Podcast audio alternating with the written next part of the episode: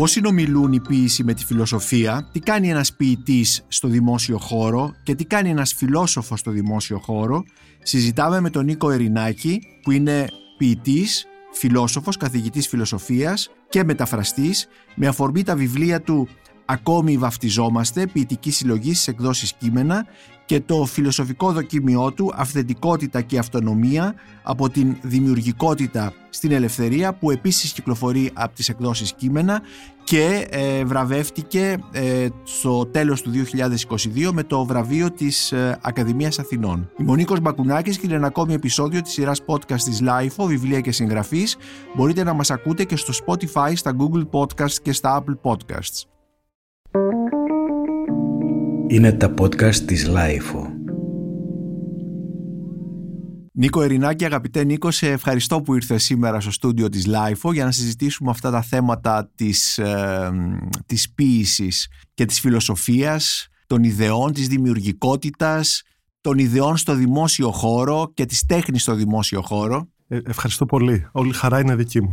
Νίκο, θα ήθελα να ξεκινήσουμε από ένα βίντεο που είδα το καλοκαίρι. Ε, ένα βίντεο που πρωταγωνιστής εντός εισαγωγικών ε, είναι μια απαγγελία που κάνεις ε, ποίησή σου ρυθμική θα έλεγα μια απαγγελία με κίνηση κίνηση δική σου, του σώματός σου κτλ που γίνεται σε έναν ανοιχτό χώρο στο πεδίο του Άριος νομίζω σε μια διοργάνωση που είχε κάνει η στέγη γραμμάτων και τεχνών εκεί στο πλαίσιο της έκθεσης της ε, πλάσματα Ακριβώς. Ναι, ναι, ναι. Μίλησέ μου γι' αυτό. Πώς ένας ποιητής φτάνει στο δημόσιο χώρο και μάλιστα εκτίθεται εντός εισαγωγικών με αυτόν τον τρόπο; Γιατί τραγουδούσες εκεί; Την ποίησή σου. χωρίς να είναι Και- μελοποιημένη ναι. από κάποιο συνθέτη. Ε, και, και μάλιστα είχαμε βάλει και αυτό τον υπότιτλο, ε, λίγο έτσι πιο προβοκατόρικο, το «Η ποίηση πρέπει να χορεύεται». Ναι. Ε, με την έννοια δηλαδή ότι ο, ο τίτλος γενικά ήταν το Digitally Baptized, προσπαθώντας να συνομιλήσουμε και με την έκθεση ψηφιακής τέχνης ε, που είχε και στα πλαίσια και του Metaverse και άλλων έτσι θεματικών αξώνων που έτρεχαν από τα πλάσματα, από τη στέγη, ε, στο πεδίο του Άρεως και εμείς θέλαμε, δηλαδή η αρχική συζήτηση ήταν ότι χρειάζεται να μπει λίγο wording, λ- λόγος μέσα στο πλαίσιο αυτής της έκθεσης πέρα από την εικόνα και όλη αυτή τη συνομιλία. Οπότε στα πλαίσια της συνομιλίας λοιπόν του δημιουργικού λόγου και του ποιητικού λόγου με άλλες τέχνες, με τον ρυθμό ε, και με την εικόνα προσπαθήσαμε έτσι να δημιουργήσουμε μια σύζευξη ε, γιατί είναι και κάτι στο οποίο πι- πιστεύω πολύ έτσι, ε, πιστεύω βαθιά και σε πολλά διαφορετικά επίπεδα δηλαδή είναι η διεπιστημονικότητα και η διακαλλιτεχνικότητα αλλά με ενδιαφέρει πάρα πολύ και πώς παντρεύουμε διαφορετικές μορφές τέχνης με διαφορετικές μορφές επιστήμης και βέβαια όλα αυτά μέσα σε ένα πλαίσιο στοχασμού. Άρα πήγαμε να κάνουμε μια επιτέλεση εκεί. Μια Ε, performance. μια performance. Ε, και πώς έγινε δεκτή από το κοινό, δηλαδή πριν απ' όλα εσύ ε, έχεις ε, βεβαίως απαγγείλει πάλι σε δημόσιο χώρο, στο YouTube μπορεί να βρει κάποιος και απαγγελίες σου και ας πούμε στην πλατεία Κλαθ Μόνος και τα λοιπά. Μμμ. Αλλά ε, ε, πώς ε, νομίζω ότι για πρώτη φορά τραγουδούσες. Ναι, ήταν στην ουσία χρόνια πριν, ε, τα χρόνια που ήμουν Αγγλία και λίγο πριν φύγω για Αγγλία, είχαμε επιχειρήσει Όπου κάτι σπούδασες παρόμοιο. φιλοσοφία δεν είναι; Ναι, ακριβώς, ακριβώς. Ε, είχαμε επιχειρήσει κάτι παρόμοιο με τότε τους Διχάκεν ε, που κάναμε πιο industrial ήχο, δηλαδή πειραματικά ηχοτοπία, ε, εντάξει, κιθάρα, μπάσο, τύμπανα, αλλά παράλληλα κομπρεσέρ, τρυπάνια, πέτρες, σίδερα, ε, τέτοιες αναφορές και πάλι απαγγελία σε ένα ύφος spoken word όπως λες και εσύ, δηλαδή στην ουσία είναι κάπως ρυθμικό τραγουδιστό αλλά παραμένει πιστό όχι σε μια στιχουργική προσέγγιση αλλά σε μια ποιητική προσέγγιση άρθρωσης του λόγου. Ε, οπότε ε, είχα αυτή την εμπειρία και λίγο μπορώ να πω ότι είχα έτσι μια μεγαλύτερη άνεση. Χρόνια μετά είπαμε τώρα να προσεγγίσουμε την σύνδεση του ποιητικού λόγου με καθαρό ηλεκτρονικό ήχο, Ναι. όπως έγινε και με κάποια στοιχεία ηλεκτρικής κιθάρας και κάποια ηχοτοπία. Ε, παραδόξως ή μη παραδόξως ε, υπήρχε πολύ κοινό το οποίο ε, δεν κρύβω ότι μας εξέπληξε και εμάς με την έννοια ότι δεν ήταν κάτι που είχαμε ηχογραφήσει, είχαμε παρουσιάσει άρα ο κόσμος ήξερε περίπου τι θα έρθει Ήταν να σαν ακούσει και αν δεν αυτοσχεδιασμός, ενδιαφέρει ας πούμε. σε μεγάλο βαθμό.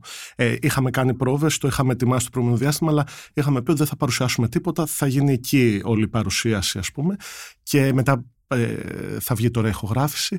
Άρα στην ουσία έχει ε, στοχευμένα, ε, δηλαδή και συνειδητά κάποια αυτοσχεδιαστικά στοιχεία και πειραματικά, πατώντας όμως έναν άξονα, δηλαδή το πώς κάθε ποι- ποίημα, πούμε, η ποιητική σύνθεση συνδέεται με μια συγκεκριμένη βάση ηχοτοπίων και κάποια αριθμικά στοιχεία, ε, εντάσεις, αυξομοιώσεις κτλ. Δηλαδή η διαδρομή ήταν κάπως χαραγμένη, αλλά αφήσαμε πολύ περιθώριο για μια έτσι, διάδραση εκεί και με το κοινό. Ναι, πάντως ε, ήταν μια ε, έκφραση ε, προφορική της ποιησης έτσι υπήρχε μια σύνδεση με αυτή την παράδοση προφορικότητας που έχει η πίεση και με τις ε, απαρχές της μπορούμε να πούμε, έτσι δεν είναι, γιατί ναι. η πίεση απαγγελόταν, ε, έφευγε έξω από τον μικρό ιδιωτικό χώρο και απαγγελόταν ε, δημόσια κτλ.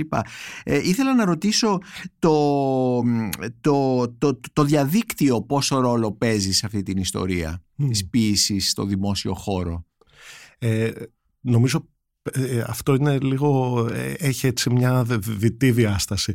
Ε, από τη μία βοηθάει πάρα πολύ για να το λέμε και αυτό με την έννοια ότι μπορείς πλέον να προωθήσεις συγκεκριμένες δουλειές, πρωτοβουλίες και τα λοιπά μέσα σε κοινά τα οποία μπορούν να λειτουργήσουν ας πούμε από underground μέχρι και απλώς σε εναλλακτικές διαδρομές.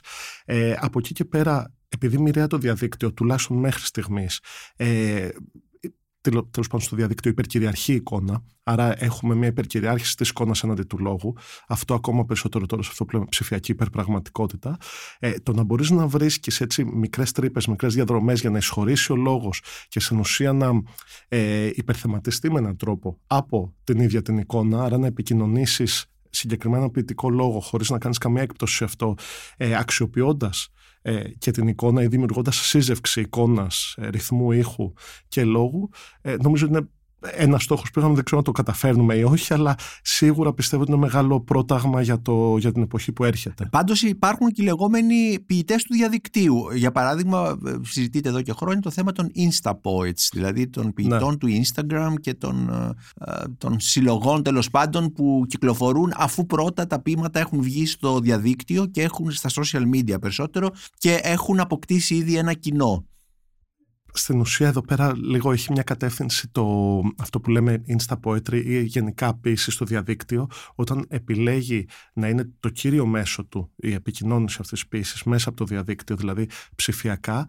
Ε, από τη μία βλέπουμε πολύ ε, ενδιαφέροντους πειραματισμούς αν μπορούμε να το πούμε έτσι όταν αυτό γίνεται και ένα κομμάτι ε, αξιοποίησης της digital διάστασης δηλαδή αυτό που λέμε digital poetry το πώς μπορείς να λειτουργήσεις σε πειραματισμούς και με τον αλγόριθμο ή άλλα στοιχεία από την άλλη, επειδή ακριβώς το Instagram έχει και αυτή τη λογική και εγώ το αξιοποιώ και εγώ είμαι στο Instagram, δεν το λέω κριτικά, αλλά έχει αυτή την έννοια του εφήμερου και πολλές φορές του μεγάλου εύρους, αλλά απουσιάζει το βάθος, ο λόγος νιώθω ότι μερικές φορές νιώθει λίγο άβολα εκεί. Με ποια έννοια θέλω να το πω, ότι τουλάχιστον στο μέτρο που εγώ έχω παρακολουθήσει όλο αυτό το, την κατεύθυνση της ποιήσης, μπορεί να έχω ανακαλύψει διαμάντια και πράγματι υπάρχουν διαμάντια τα οποία με έχουν επηρεάσει και εμένα προσωπικά. Όπως; Αλλά στην πλειοψηφία περισσότερο θα έλεγα, ε, η αλήθεια είναι ότι δεν θυμάμαι συγκεκριμένα ονόματα, ε, τολμώ να πω ότι είναι μια δίωδο που έχω δει περισσότερο. Έχω ανοιχτεί προς ένα, μια ασιατική Ε, δηλαδή έχω δει πολύ καλή πίεση στη Ιαπωνική που πραγματικά μου διαφεύγουν τα ονόματα αλλά που μπορώ να δω εκεί και Λατινικής Αμερικής επίσης σε κάποιο βαθμό. Νομίζω ότι η Ευρώπη κάπως κρατάει ακόμα πρώτα το παραδοσιακό μέσο ότι θα βγάλω τα βιβλία, θέλω την ποιήση να τυπωθεί στο κλασικό έτσι, αντικείμενο η σχέση με το χαρτί και αίσθηση του, ε, της υλικότητας και μετά θα επικοινωνηθεί πάρα πολύ στο Instagram. Αλλά όταν πάμε κατευθείαν στη δίωδο του Instagram νιώθω ότι ελοχεύει ο κίνδυνος μιας επιφανειακότητας ή μιας πολύ, πώς να το πούμε, instant αισθητικής ε, που πολλές φορές ξεφεύγει έτσι προς κοινοτοπίες, κλισέ πράγματα, πράγματα που έχουν υποθεί, μια, μια ευκολία στα πράγματα και στην άρθρωση του λόγου, επειδή νομίζουμε ότι όταν έχουμε ένα νέο μέσο και αυτό από μόνο το αποτελεί καινοτομία. Μπορεί να αποτελεί καινοτομία η χρήση αυτού του νέου μέσου, αλλά δεν αποτελεί πρωτοπορία. Ναι. Και τώρα αυτό που χρειαζόμαστε είναι πρωτοπορία. Ε, όχι άλλο πειραματισμό μόνο με νέα μέσα. Οπότε στην πρωτο, την πρωτοπορία πώς την αντιλαμβάνεσαι μέσα, σε αυτή την, ε, μέσα από αυτή την οπτική; Γιατί πολλές φορές σήμερα η πρωτοπορία ταυτίζεται με τα νέα μέσα. Όχι μόνο στην ποίηση, αλλά και στις οικαστικές τέχνες και τα λοιπά, στις λεγόμενες οικαστικές τέχνες. Βλέπουμε ότι ένα μεγάλο μέρος τους ε, είναι νέα μέσα. Ε, επομένως και θεωρούμε ότι αυτή είναι η πρωτοπορία. Ακριβώς, ναι. Ε, θεωρώ ότι αυτό αποτελεί τουλάχιστον πάλι ελοχεύει ένα κίνδυνο και για το διέξοδο αυτό που λέμε μεταμοντερνισμός ή καλύτερα ε, ύστερη νεωτερικότητα. Ε, ότι εστιάζουμε πάρα πολύ στα νέα μέσα, όπως λέμε, επειδή προφανώς τεχνολογικές εξελίξεις και στα πλαίσια της τέταρτης βιομηχανικής επανάστασης, αυτό που είπαμε πριν, η υπερπραγματική ψηφιακότητα, ας πούμε, ε, τρέχει με άλματα. Ε, το υπόλοιπο κομμάτι από άποψη περιεχομένου, δηλαδή είναι διαφορά κλασικά εδώ πάλι φόρμα content ε, και περιεχόμενο, μορφή περιεχόμενο, ναι. περιεχόμενο ε, στην ουσία ε, μένει πιο πίσω το περιεχόμενο. Άρα ποια είναι η διαφορά καινοτομίας και ε, πρωτοπορίας. Στην καινοτομία πράγματι μπορούμε να έχουμε όλο αυτό το πειραματισμό ε, και με το κέλυφος, που πολλές φορές αποτελεί και περιεχόμενο ή μία κατεύθυνση. Αλλά στην ουσία δεν εστιάζουμε ε, καλά, αυτό στο να βαθύνουμε. Και από πολύ παλιά, από την εποχή ξέρω, του ε, του, ε, της παγκοσμιοποίησης των μέσων όπου το μέσο είναι το, μήνυμα, έτσι, οπότε το κέλυφος γίνεται και το περιεχόμενο α, κατά κάποιο ακριβώς. νομίζω ότι αυτό πλέον έχει αρχίσει όχι να κουράζει να φτάνει λίγο στα ωριά του και ακριβώς λόγω της πολλαπλότητας της κρισιακής συνθήκης που βιώνουμε τώρα από το οικολογικό ζήτημα μέχρι το πανδημικό και από την κοινωνικο-οικονομική κρίση μέχρι μην αρχίσω να λέω κρίσεις και ναι, κρίσεις ναι.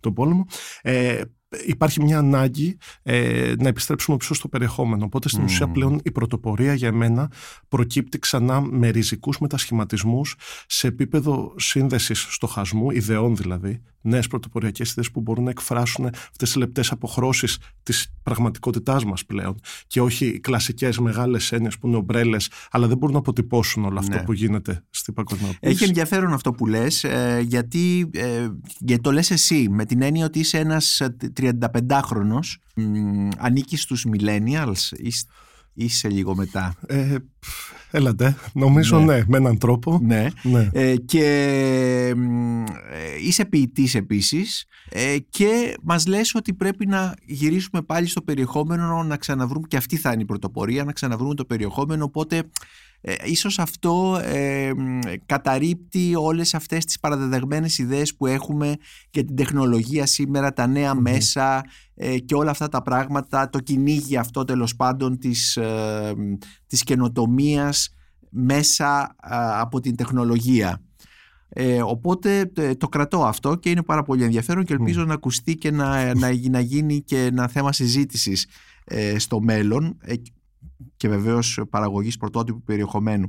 Ε, θα ήθελα να σε ρωτήσω, Νίκο, γιατί εκφράζεσαι με την ποίηση και όχι με ένα άλλο είδος ε, λογοτεχνικό; Ε, καλή ερώτηση. Ε, θυμάμαι πάντα ε, κάτι που είχε γράψει ο Ισρα Pound σε μια επιστολή που είχε στείλει μαζί με ένα ποίημα του προς δημοσίευση, ε, ένα από τα κάντος και είχε γράψει ας πούμε σαν υποσημείωση ένα ιστερόγραφο ε, παρακαλώ δώστε την προσοχή σε αυτή τη μία σελίδα που θα δίνατε και στις 299 σελίδες που παρέλειψα. Δηλαδή, ε, τι, τι, τι θέλω να πω με αυτό. Τι, ας πούμε, είναι κάτι συμπυκνωμένο η Είναι η, η απόλυτη ε, ο απόλυτη, η απόλυτη μάχη με τη λευκή σελίδα στο τι κυρίως θα αφαιρέσεις ε, και ε, επί της ουσίας βέβαια και τι θα κρατήσεις.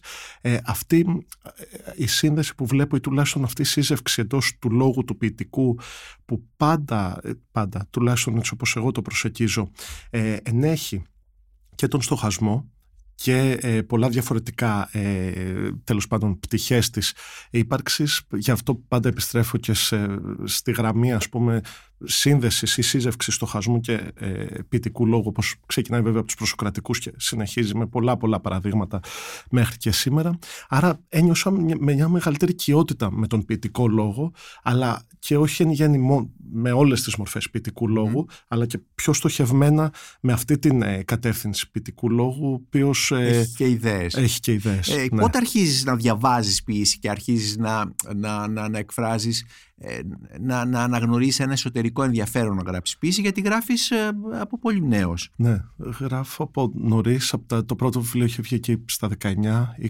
νομίζω κάπως στα πρώτα χρόνια της εφηβείας που εκείνη την εποχή περνάω πολύ καιρό μετά το σχολείο πούμε, και αυτά και ναι. στο σπίτι της προγιαγιάς μου. Υπάρχουν βιβλιοθήκες πολλές.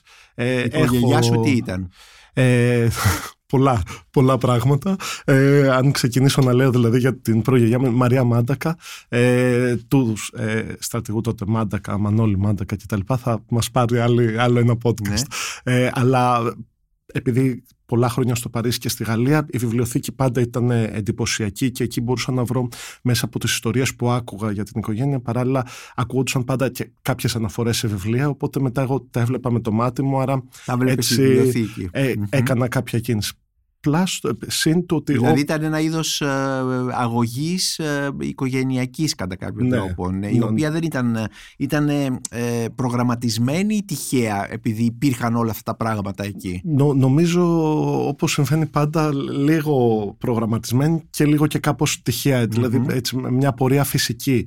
Κανείς δεν μου είπε κάτσε τώρα πρέπει να διαβάσεις ή οτιδήποτε, απλώς εγώ κάπως ένιωθα μια κλίση Και είχες κάποιους ήρωες ποιητές όταν αρχίζεις να γράφεις; Ε, νομίζω ναι. Δηλαδή η αλήθεια είναι ότι αν μπορούσα έτσι να χρησιμοποιήσω τριπλέτες, αν, αν μπορούμε να το πούμε έτσι, ε, είναι λίγο παράδοξες οι συνδέσεις ναι, που θα κάνω, ναι. αλλά εντάξει το αναφέρω.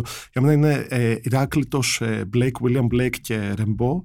Ε, είναι έτσι μια τριάδα η οποία με καθόρισε αρχικά πολύ. Ηράκλητος μετά... μέχρι Ρεμπό, ε, τεράστιο το άνοιγμα του χρόνου, αλλά και, της, και ε, φιλοσοφία, ποίηση και τα λοιπά που τη βλέπουμε ναι. τώρα βέβαια σε σένα να συνδυάζονται και θα δούμε σε λίγο το κομμάτι της φιλοσοφίας. Αλλά πώς, πώς γίνεται αυτό το, αυτό το γέφυρα μεταξύ Ηράκλειτου και Ρεμπό; Ποιο είναι το στοιχείο που, που γεφυρώνει αυτούς τους δύο; Είναι νομίζω πάλι με έναν τρόπο ίσως αν επέλεγα και από το γερμανόφωνο χώρο εκεί να φαίνεται καθαρότερα γιατί νομίζω ότι όπως λέει σωστά ο άξονας είναι κοινός σε αυτές τις συνδέσεις. Δηλαδή αν πάρουμε αυτούς που ξεχωρίζω περισσότερο από το γερμανικό χώρο που είναι Χέλτερλιν, Τράκλ και Τσέλαν, πάλι βλέπουμε αυτό το οποίο συζητήσαμε στην αρχή, δηλαδή ένας λόγος ο οποίος, αν μπορώ να το πω έτσι, είναι ενοποιημένα δημιουργικός λόγος. Δηλαδή, ε, με την έννοια ότι έχει την ποίηση σαν ε, φόρμα και σαν κυρίως, κύριο τρόπο έκφρασης, αλλά απ' την άλλη μέσα ελοχεύουν ιδέες, διαστήσεις, ενωράσεις, ε, ένας συγκεκριμένος επιστημονικός λόγος υπό μία έννοια, δηλαδή αυτά που προσπαθούν να επικοινωνηθούν είναι θέσεις, είναι μια ποίηση κανονιστική, ποτέ στρατευμένη, αλλά έχει μια, κανον, έχει μια θέση απέναντι στα πράγματα. κανόνες. Αυτό. Mm-hmm. Μας είπες λοιπόν μια τριπλέτα, Ηράκλητος, Μπλέικ, Ρεμπό, μας είπες επίσης μια άλλη, Χέλντερλιν, Τσέλαν και, και, Τράκλ. Υπάρχει κι άλλη; Αν μπορούμε να, να πούμε και, και στην ελληνόφωνη, ναι, πούμε, ναι. στο πεδίο.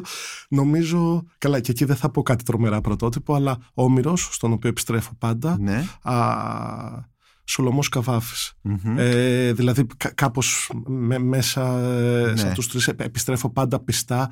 Τις προάλλες ας πούμε διάβαζα ξανά από την Οδύσσια ε, έτυχε να περάσω και βρήκα αυτό το στίχο το παρελίο πύλας και δήμων ονείρων και σκέφτηκα για μια ακόμα φορά Δηλαδή, τι απόλυτη ποίηση υπάρχει ναι. και βέβαια πώς λάθος διδάσκεται αυτό στο σχολείο. Επομένως, φτάνεις μέχρι τον Καβάφη, ε, δεν, ε, δεν αναφέρεις κάποιον ποιητή ως ήρωά σου ε, του 20ου αιώνα, του προχωρημένου mm. 20ου αιώνα κτλ. Ε, ή της μεταπολεμικής τέλος πάντων. Ε. Θα... Νομίζω πολύ. πολύ. Όχι, θα, σίγουρα θα ξεχωρίσω. Α, αυτός που μου ήρθε λίγο πρόσφατα, δεν είναι ακριβώς μεταπολεμική, γενιά του 30, αλλά πάντα θέλω να τον αναφέρω γιατί νομίζω ότι πρέ, ε, οφείλουμε να τον μελετήσουμε ακόμα περισσότερο, είναι ο Σαραντάρης. Mm-hmm. Ε, ο Γιώργος Σαραντάρης, ναι, ναι. πρόσφατα. Και ε, έχει έναν τρόπο έτσι να με συγκινεί πάντα και επίσης διακρίνω ε, πολύ στοχευμένες έτσι διαστάσεις μέσα στο έργο του και ε, υπαρξισμού περισσότερο ας πούμε, ναι. από την γαλλική σχολή και την ιταλική κάπως αλλά και ενός ε, φιλοσοφικού στοχασμού μια βέβαια απόλυτη ποιητικότητα. Δυστυχώς χάθηκε νωρίς και ναι. τα γνωστά. Ε, Γράφεις λοιπόν πίση αλλά και μεταφράζεις. Έχεις ήδη μεταφράσει Τσέλαν, Πάουλ Τσέλαν και Γκέοργο Τράκλ. Ε, γιατί μεταφράζεις δηλαδή τι είναι αυτό που σε, είναι επαγγελματική αυτή η σχέση ή είναι κάτι πέρα από, το, από την επαγγελματική σχέση και είναι μια άλλη ανάγκη να έρθεις πιο κοντά με το έργο ορισμένων ποιητών. Ο Τσέλαν βέβαια έχει μεταφραστεί και ο Τράκλ έχουν μεταφραστεί. Ναι. Ε, εσύ με τη δική σου μετάφραση τι θέλεις να, να δείξεις; Προσπάθησα, ε, ειδικά με τον Τσέλεν αλλά και σε έναν βαθμό και με τον Τράκλ, να μεταφράσω πράγματα τα οποία δεν είχαν μεταφράσει στα ελληνικά. Οπότε τουλάχιστον να προσπαθήσω έτσι να υπάρξει μια, ε, να υπάρξει μια πρωτοτυπία ή ε, μια, μια κάπως προσφορά ας πούμε, σε κάτι που είναι ναι. ε, αμετάφραστο. Και από τι γλώσσα τους μεταφράζεις τον ε, Τσέλαν και τον Τράκο; Γερμανικά. Τα ε, μεταφράζεις ναι, μεταφράζεις ναι, ναι, ναι, γερμανικά. Ναι, από το σχολείο και μετά δηλαδή είχα στο κλασικό επιλέγω γαλλικά γερμανικά. Εγώ, πέρα τον αγγλικό βέβαια, εγώ ήμουν στα γερμανικα mm-hmm. ε, οπότε στην ουσία νομίζω ότι εντάξει είναι δύο ποιητές που έχω πάρα πολύ, τους θεωρώ ε, κομβικούς για τον 20ο αιώνα, ναι. ε, πάρα πολύ ε, σύγχρονους με έναν τρόπο για το σήμερα και για τα επίδικα ζητήματα που αναδεικνύονται σήμερα σε κοινωνικό-πολιτικό επίπεδο και βέβαια υπαρξιακό. Άρα για μένα ήταν συνειδητές επιλογές. Ε, δεν περιμένω ας πούμε, να, να ζήσω ποτέ από τη μετάφραση να το κάνω τόσο ε, επαγγελματικά ναι. με αυτήν την έννοια, αλλά για μένα λειτουργεί αυτή η συνομιλία, δηλαδή όπως έλεγε και ο Τσέλαν, πάντα ένα ποίημα είναι σαν να τίνεις το χέρι προς μια χειραψία, μια ναι. νοητή χειραψία. Αυτή η συνομιλία και ο, δώσ' μου το, ε, τη λέξη σου, πάρε το χέρι μου, πώς είναι αυτή, ναι. αυτός ο στίχος. Ε, ή το αντίστροφο, τέλος πάντων δεν θυμάμαι. Ναι. ναι. ναι. Ε, και στην ουσία για μένα πάντα η διαδικασία της μετάφρασης, αυτή η διαδρομή ναι. και θα, συνομιλία βέβαια θαυμάσια, είναι και μια περίοδος αγρανάπαυσης. Δηλαδή δεν είναι τυχαίο που πάντα ε, ξεκινάω τέτοιες ας πούμε δημιουργικές διαδρομές ανάμεσα στις ποιητικές μου συλλογές ή στα άλλα βιβλία ε, με κάνει λίγο να φεύγω από την, τον δικό μου ψυχισμό ας πούμε αναγκαστικά ή το δικό μου τρόπο ναι. γραφής τα λοιπά, να βουτάω και να μελετάω και να παλεύω ναι. με τον τρόπο γραφής και έκφρασης ναι. ε, κάποιου ή κάποιας που πιστεύω ε, βαθιά. Όταν, όταν γράφεις τη δική σου ποίηση ε, μπαίνουν μέσα λέξεις ή ακόμη και ολόκληρη στίχη από ποιητέ που έχεις μεταφράσει ή από ποιητέ που διαβάζεις. Εγώ, ο Σεφέρης το έκανε αυτό. Είχαμε, είχαμε ολόκληρες λέξεις, φράσεις. Ε, Κά, κάποιες ναι. Απλώς προσπαθώ και νομίζω είναι πολύ δύσκολο και να μην το κάνεις. Αλλιώς μπορεί να είσαι και σε ένα πλαίσιο αυτισμού αν κάπου δεν δε συνομιλεί, σε εισαγωγικά πάντα, αν δεν ε, συνομιλείς με αυτά.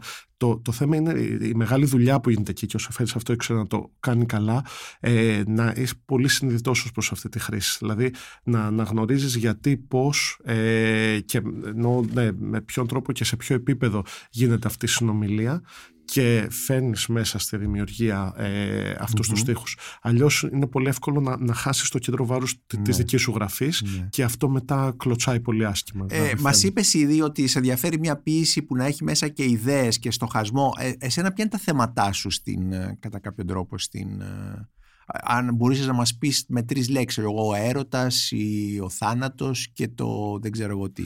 Ναι. Τις δύο τι είπε ήδη.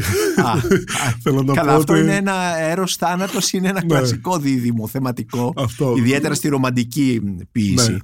Και εμένα μερικές φορές με λένε και νεορομαντικό με έναν τρόπο, ενώ στην ποιητική μου ναι. τώρα στη ζωή δεν ξέρω. Αλλά ε, νομίζω ότι πάντα, ειδικά ο ποιητικός λόγος, επιστρέφει πίσω σε αυτή τους άξονες, δηλαδή έρωτας θάνατος εξέγερση. Και με την έννοια της εξέγερσης, ας πούμε, εννοούμε εσωτερική, υπαρξιακή, από τα κοινωνικοπολιτικά παιδεία μέχρι και τα ηθικά κτλ. Ναι. Άρα ε, αυτή η σύνδεση μεταξύ έρωτα και θάνατο, τα δύο βασικά drives, ας πούμε, οι ορμές που λέμε, ναι. που όμως έρχονται και συνδέονται με όλο αυτό το ζήτημα το τι σημαίνει ε, εξεγερσιακή συνθήκη. Εσύ, σε σχέση με την εξέγερση, ε, ποια είναι η εξεγερσιακή συνθήκη αυτή που εσύ ε, ας πούμε αναγνωρίζεις σε σχέση με τον εαυτό σου και με, το, με τη δουλειά σου ας πούμε; Ε, για μένα έτσι όπως μπορώ να το αντιληφθώ είναι ότι πρώτα πρέπει να βάλεις πάντα το πρόταγμα μπροστά. Αν το πρόταγμα είναι η ελευθερία, η αυθεντικότητα, η δημιουργικότητα, δηλαδή τρεις έννοιες τις οποίες έχω δουλέψει αρκετά ναι. και σε φιλοσοφικό επίπεδο, τότε πώς επιλέγεις να κάνεις όλους αυτούς του μετασχηματισμούς προς αυτούς τους στόχους για να καταφέρεις να πραγματώσεις αυτούς τους στόχους στο βαθμό που μπορείς. Χωρίς εξεργεσιακές στιγμές σε προσωπικό επίπεδο, αλλά και βέβαια σε διαπροσωπικό και διποκειμενικό κτλ. Δεν μπορεί να, δεν, δεν μπορείς να κάνεις αυτά τα βήματα. Σε συλλογικό, το συλλογικό Βεβαίως. Ναι, ναι. αυτό δηλαδή το υποκειμενικό για μένα είναι στην ουσία μια ναι. διάσταση αυτού του Ζούμε συλλογικού. σήμερα σε μια εποχή που υπάρχουν εξεγερσιακές συνθήκες ή καταστάσεις. Υπάρχουν οι προποθέσει σίγουρα. Θεωρώ ότι υπάρχουν αφιτηριακέ συνθήκες γι' αυτό. Δεν θεωρώ ότι αυτή τη στιγμή βιώνουμε κάποια νοηματοδοτημένη εννοώ ε, εξεργασιακή συνθήκη, δηλαδή όχι μηδενιστικού τύπου, ναι. αλλά έχοντας θέσει κάποια συγκεκριμένα προτάγματα που θέλουμε να οδηγηθούμε προς το εκεί. Και αυτό νομίζω είναι ότι που μας δημιουργεί και όλη αυτή την αμηχανία Ναι. και όλη αυτή την πλαδαρότητα, αν μπορώ Και να πού το πω νομίζω έτσι. ότι οφείλεται αυτό, αυτή η έλλειψη. Είναι θέμα Νο- νομίζω ότι είναι της θέμα τεχνολογίας, είναι και, θέμα... και της τεχνολογίας μέσω Μμμ. αυτής της πολλαπλής διάσπασης. Δηλαδή ότι δεν, εί- είμαστε συνέχεια ε, διασπασμένοι και η προσοχή μας ας πούμε δεν, δεν μπορεί να στοχεύσει και να εμβαθύνει στα πράγματα που πρέπει ώστε να συνειδητοποιήσουμε και τι συμβαίνει, να θέσουμε στόχους και μετά τα μέσα για να πετύχουμε αυτούς τους στόχους δηλαδή πιο συνειδητά. Αλλά θεωρώ και ότι όλο αυτό το στοιχείο είναι ίδιο της, του μεταπνευματισμού Ναι. ή τέλος πάντων της ύστερης νοτερικότητας. Δηλαδή αυτή η θρασματικότητα, ε, αυτή η αποσπασματικότητα, ε, αυτή η παρακμή των μεγάλων αφηγήσεων. Όχι ότι δεν υπήρχαν πάρα πολλά προβλήματα Ναι. με αυτό που λέμε μεγάλα αφηγήματα, μεγάλες αφηγήσεις, αλλά ε, αυτή τη στιγμή δεν υπάρχουν φαντασιακά πλαίσια ή σώματα ιδεών Ναι. τα οποία να νοηματοδοτήσουν μετά και την πρακτική μας σε... Ναι, τώρα μου δίνεις την ευκαιρία να σου κάνω μια ερώτηση. Ε, η, η παρακμή των μεγάλων αφηγήσεων έχει σχέση ε, όσον αφορά στη λογοτεχνία με το μυθιστόρημα, ας πούμε; Δηλαδή έχουμε σήμερα μεγάλο μυθιστόρημα; Ε, η αλήθεια είναι ότι και εδώ να κάνω και μια αυτοκριτική Ναι. διαβάζω αρκετά πιο πολύ ποίηση και δοκιμιακό λόγο ε, φιλοσοφικό παρά μεγάλες φόρμες Μμμ. ε, προσπαθώ όμως να παρακολουθώ το τι γίνεται στο μυθιστόρημα θα είμαι ειλικρινής, πλήττω λίγο Μμ. θέλω να με πω το ότι νέο μυθιστόρημα. δεν δε, δε Μήπως βρίσκω αυτό κάτι να φταίει με και το κερδίσει. ότι ένα μεγάλο μέρος της σύγχρονης παραγωγής είναι προϊόν ε, ε, ε, ε, σεμιναρίων δημιουργικής γραφής και τα Μμ, λοιπά που μμ. όλα είναι τέλεια, άψογα, έχουν τους κανόνες, τους βλέπεις, υπάρχει πλοκή εκεί και τα λοιπά αλλά δεν υπάρχει τίποτα πέρα από αυτό. Ναι, δηλαδή και ο- όλο αυτό το που- που λέμε σε σε ασφαλείς ζώνες που πλέον κινείται Μμμ. η γραφή έτσι ώστε και να μην παρεξηγηθεί και να μην δεχθεί ας πούμε πολεμικές από διαφορετικές μ- κοινωνικές ομάδες κτλ. Ναι. Ε, έχει αφαιρέσει κάτι από την έκπληξη Ναι. και ο- όλη η λογοτεχνία είναι το στοιχείο της Ε, έκπληξης. Ε, υπάρχει ένα άλλο ε, ενδιαφέρον στοιχείο της- στην εποχή μας. Ε, ξέρουμε ότι ε, οι πολλοί εκδοτικοί έχουν, ιδιαίτερα στον αγγλοσαξονικό κόσμο, έχουν αυτά τα, ιδι- τα γραφεία, τα καινούργια, τα sensibility desks, όπου ξαναδιαβάζουν τα κείμενα και ε, αλλάζουν λέξεις που μπορούν σήμερα να θεωρηθούν ε, ότι δεν ταιριάζουν με την εποχή, ότι μπορεί να είναι προσβλητικές κτλ. Ε, εσύ όταν γράφεις, πριν από όλα θέλω να μου πεις τη γνώμη σου πάνω σε Μμμ. αυτό, δηλαδή το πώς αλλάζουν τα ιστορικά κείμενα, πώς αλλάξουν, αλλάζουν το Shakespeare, πώς αλλάζουν ε, τον, ακόμη και νεότερα κείμενα, τον Roald Dahl ε, ή ακόμη και τον Ian Fleming, τον James Bond, το- Μμμ. τον, ε, τη συγγραφεία του James Bond. Ε, πώς εσύ το βλέπεις αυτό και αν εσύ όταν γράφεις προσέχεις τι λέξεις θα χρησιμοποιήσεις για να μην προσβάλλουν ή οτιδήποτε άλλο. Μμμ. Ε, εντάξει, το- το πρώτο κομμάτι ε, θε- θεωρώ ότι αυτό είναι μια κατεύθυνση η οποία ε, προβληματική σε πάρα πολλά επίπεδα. Ε, νομίζω όμως ότι ή εύχομαι τουλάχιστον ότι σύντομα θα φτάσει και στο τέλος της. Με ποια έννοια, όχι ότι προφανώς δεν πρέπει να είμαστε εξαιρετικά ευαίσθητοι απέναντι στο ποιος, ποια, ποιοι μπορούν να προσβάλλονται από κάτι και να προασπίζουμε ώστε κάθε συνανθρωπός μας να μην δέχεται καμία ε, τέλος πάντων προσβολή, απομόνωση, περιθωριοποίηση κτλ. Αυτό είναι το δεδομένο. Από την άλλη, ε, ακριβώς ε, και για τα προηγούμενα κείμενα αλλά και για αυτά που γράφονται τώρα, γι' γι' αυτό επιμένω στη διαπιστημονικότητα και διακαλλιτεχνικότητα αλλά και κυρίως στη σύνδεση επιστημών με μορφές τέχνης, γιατί Έχουμε βέβαια τα εργαλεία όλα να μπορέσουμε να διαβάσουμε κείμενα μέσα στο context που γράφτηκαν, να συζητήσουμε γιατί γράφτηκαν, Μμμ. να βρούμε η μεγαλύτερη μαθητεία είναι στα μεγάλα κείμενα που μας έχει δώσει ας πούμε, η παγκόσμια λογοτεχνία, να βρίσκεις μέσα και τα κακό κείμενα. Δηλαδή να ασκείς αυτή την κριτική και μέσα από αυτή την κριτική διάσταση. Όχι όμως να, τα βγάζεις αλλάζεις. πορίσματα, Ποτέ να τα αλλάζεις. Ναι. Γιατί εκεί πέρα, ας πούμε, πλέον ε, το, καλλιτεχ... το δημιούργημα ε, έχει ακροτεριαστεί. Χάνεται, ναι, χάνεται. χάνεται. Δηλαδή, δεν ξέρεις, δεν ξέρει κανείς τη μάχη που μπορεί να έχει δώσει Ναι. συγγραφέας ή ο συγγραφέας. Είναι ε, δηλαδή για μια αυτές τις λογοκρισία, λέξεις. είναι ένα είδος λογοκρισίας Νο- που ασκεί η νο- εποχή νομίζω μας στο πως ναι. όνομα της ισότητας και των δικαιωμάτων. Ναι, νο- νο- νομίζω πως ναι. Μμμ. Ε, και στην ουσία, αν υπήρχε αυτοπεποίθηση για την ισότητα και για τα δικαιώματα, τα οποία βέβαια στηρίζουμε σε κάθε επίπεδο, δεν θα χρειαζόταν να πηγαίνουμε σε τέτοιες ακρότητες, να λογοκρίνουμε τώρα τα λογοτεχνικά έργα, λες και αυτά θα αλλάξουν, κάτι θα γίνει. Όλο αυτό σημαίνει ότι έχουμε μια τρομερή ανασφάλεια, ότι δεν μπορούμε να επιτύχουμε την ισότητα ή να διεκδικήσουμε τα δικαιώματα που θέλουμε και καταφεύγουμε σε τέτοιες λύσεις, οι οποίες νομίζω ότι και στο μέλλον θα φαίνονται λίγο ε, τραγελαφικές. Μμμ. Ε, τώρα, στο, προ- σε προσωπικό επίπεδο, παλεύω πάρα πολύ με μια ε, αίσθηση του από ό,τι γράφω το 95% το πετάω αλλά όχι για τέτοιους λόγους θέλω να πω ότι Ναι. θα το σκεφτώ μετά και θα δω αν κάτι τέτοιο που μπορεί να μου βγει και με εκφράζει όχι και τα λοιπά αλλά κυρίως με ενδιαφέρει να ε, υπάρχει αυτή η ευρύτερη να- να- όλο αυτό να δένει αισθητικά και όταν λέω αισθητικά δεν εννοώ σε κάποιο πλαίσιο μόνο αισθέτη έτσι τέχνη για την τέχνη αλλά με την πολύ ευρία έννοια της αισθητικής που βέβαια ενέχει μέσα ηθική, κοινωνικοπολιτική διάσταση, πραξική διάσταση και άλλα. Αλλά το τελικό αποτέλεσμα πρέπει το δημιούργημα να, να, να είναι τέχνη και να επικοινωνεί αυτό που θέλεις στο πλαίσιο καλλιτεχνικής πρακτικής μετασχηματιστικής. Όχι να προσπαθείς Ναι, να κόβεις και να ράβεις ναι, για το ναι. τι είναι. Ε, Νίκο, α, θέλω να έρθουμε τώρα και στην άλλη πλευρά. Έχεις ε, σπουδάσει, ε, έχεις σπουδάσει φιλολογία, έχεις Μμ. σπουδάσει φιλοσοφία, έχεις Φι- σπουδάσει φιλος- φιλοσοφία, ναι. Φιλοσοφία. Α, ναι, και, και συγκριτική και λογοτεχνία. συγκριτική λογοτεχνία και έχεις σπουδάσει και οικονομικά. Ναι. Ε, και θέλω να έρθω λοιπόν, επομένως υπάρχει αυτή η διεπιστημονικότητα στις σπουδές σου ε, και θα ήθελα να έρθω στην άλλη σου πλευρά που είναι η πλευρά της φιλοσοφίας ε, εξελέγεις ε, πρόσφατα επίκουρος καθηγητής φιλοσοφίας στο Πανεπιστήμιο της Κρήτης Μμμ. και αλήθεια σε ποια, ποια εποχή της φιλοσοφίας κινείσαι; Σε πολλές διαφορετικές, αλλά με ενδιαφέρει πολύ η σύγχρονη φιλοσοφία. ναι. Δηλαδή προσπαθώ να παρακολουθώ... Ε, Η σύγχρονη, όταν λες σύγχρονη, από Ε, ενώ στη- στην ουσία, εντάξει, 20ο αιώνας και 21ο αιώνας, Ναι. αλλά πλέον προ- προσπαθώ να εστιάζω περισσότερο στις τελευταίες ε, τέσσερις δεκαετίες. Ε, δηλαδή, προ, προφανώς οι βάσεις μου είναι, όπως είπα πριν, προσοκρατικές και βέβαια στον Πλάτων, στον Αριστοτέλη και μετά αρκετά Καντ και Μιλ ε, από τον αγγλοσαξονικό. Δηλαδή, δεν μπορούμε να λειτουργούμε χωρίς τις βάσεις μας. ναι. Ε, ωστόσο, μέσα στον 20ο αιώνα θα ξεχωρίσω, δηλαδή, να το πω λίγο πιο απλά, με, ενδι- γράφω και στο χάσμα, ας πούμε, προσπαθώ να εκφράζομαι με έναν αναλυτικό αγγλοσαξονικό τρόπο και άρα τις επιρροές και Ναι. τους στοχαστές από εκεί, φέρνοντας όμως πολλές υπηρετικές ιδέες από τον υπηρετικό χώρο. Όπως ποιους φιλοσόφους. Ε, ας πούμε θα γράψω, ε, θα, θα συνδυάσω τον Taylor από τώρα, τον Charles Taylor, με βέβαια μια ανάγνωση δική μου ξανά πάνω στον Heidegger που με Μάλιστα. ενδιαφέρει πολύ, ειδικά μετά τη στροφή το τελευταίο διάστημα. Μμμ. Θα προσπαθήσω να ε, αξιοποιήσω όσο μπορώ τον Ποντριγιάρ και όλο Ναι. αυτό το σημαντικό, τη σημαντική δουλειά που έκανε για την προπραγματικότητα, ε, φέρνοντας όμως κάποια στοιχεία από το Φράγκφουρτ και έναν αμερικάνικο στοχασμό που τρέχει αυτή τη στιγμή ε, επίσης πάνω σε αυτά τα ζητήματα. Δηλαδή με ενδιαφέρει πολύ η σύζευξη Μάλιστα. και παραδόσεων σκέψεων κτλ. Ε, Το βιβλίο σου έχει τίτλο το βιβλίο φιλοσοφίας «Αυθεντικότητα και αυτονομία από τη δημιουργικότητα στην ελευθερία». Ε, ήθελα να σε ρωτήσω, ε, θα, θα σε ρωτήσω τι είναι αυθεντικότητα, αλλά θα ήθελα να κάνω αντίστροφα. Τι δεν είναι αυθεντικότητα; Μμ. Αμ, ναι, καλή ερώτηση.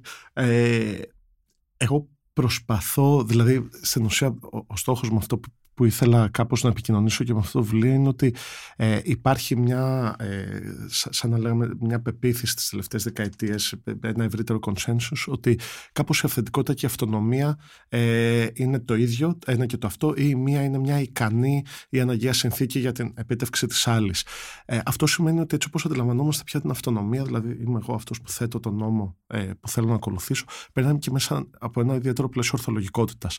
Εμένα με ενδιαφέρει να κάνω ένα βήμα πίσω και να μιλήσω για την αυθεντικότητα ως ε, ένα προϊόν της δημιουργικότητας και ποιας δημιουργικότητας, της εφάνταστης δημιουργικότητας, δηλαδή μιας δημιουργικότητας που προκύπτει από, από αυτό που λέμε ριζική φαντασία, η οποία όμως, και αυτό είναι το λεπτό σημείο, ενέχει μέσα της και τον ορθολογισμό και την ορθολογικότητα. Άρα Μμμ. δεν, μι- δεν μιλάμε για μια έννοια παράλογου Ναι. ε, ή παράδοξου μόνο.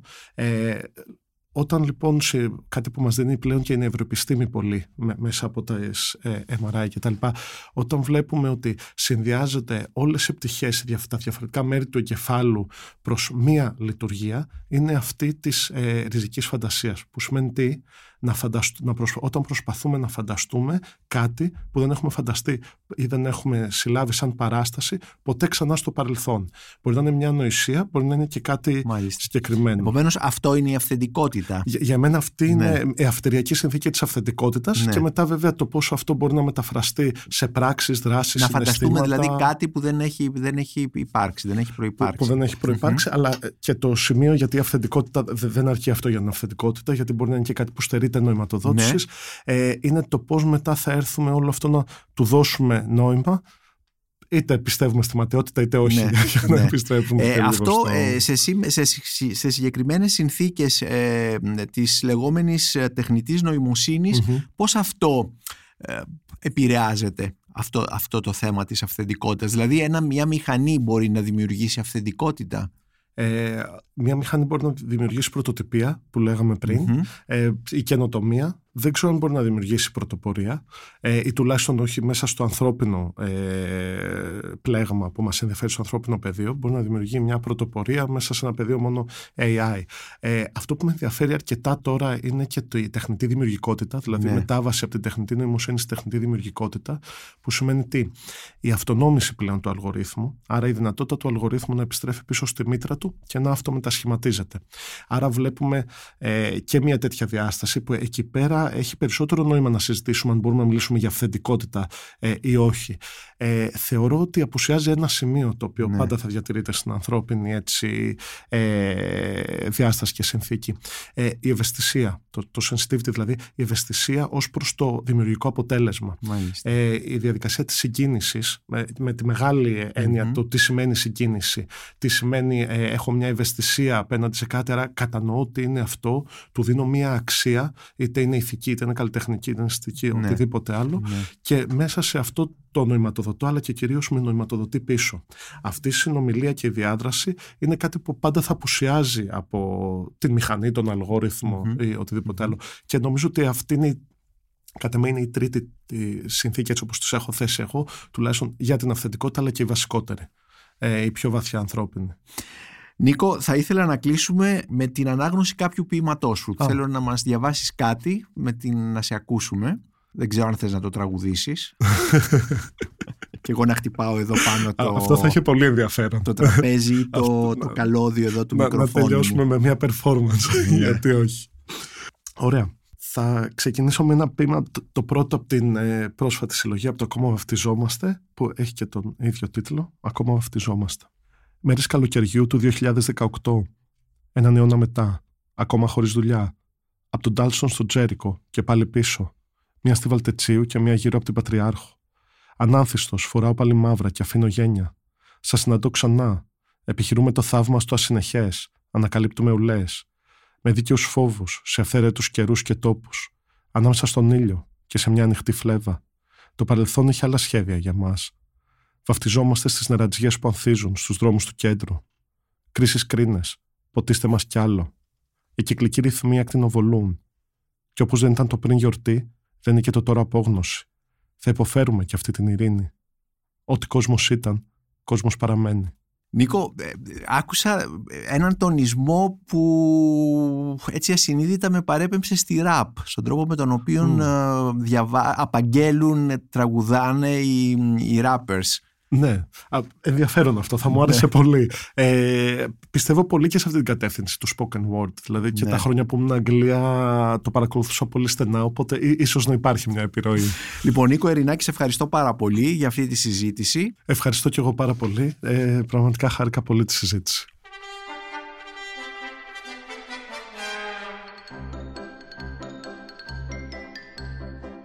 Είμαι ο Νίκος Μπακουνάκης και ήταν ένα ακόμη επεισόδιο της σειράς podcast της LIFO με καλεσμένον τον ε, Νίκο Ερινάκη, ποιητή και καθηγητή φιλοσοφίας. Μπορείτε να μας ακούτε και στο Spotify, στα Google Podcasts και στα Apple Podcasts. Ηχοληψία, επεξεργασία και επιμέλεια, φέδωνας χτενάς και μερόπικοκίνη. Ήταν μια παραγωγή της LIFO. Είναι τα podcast της LIFO.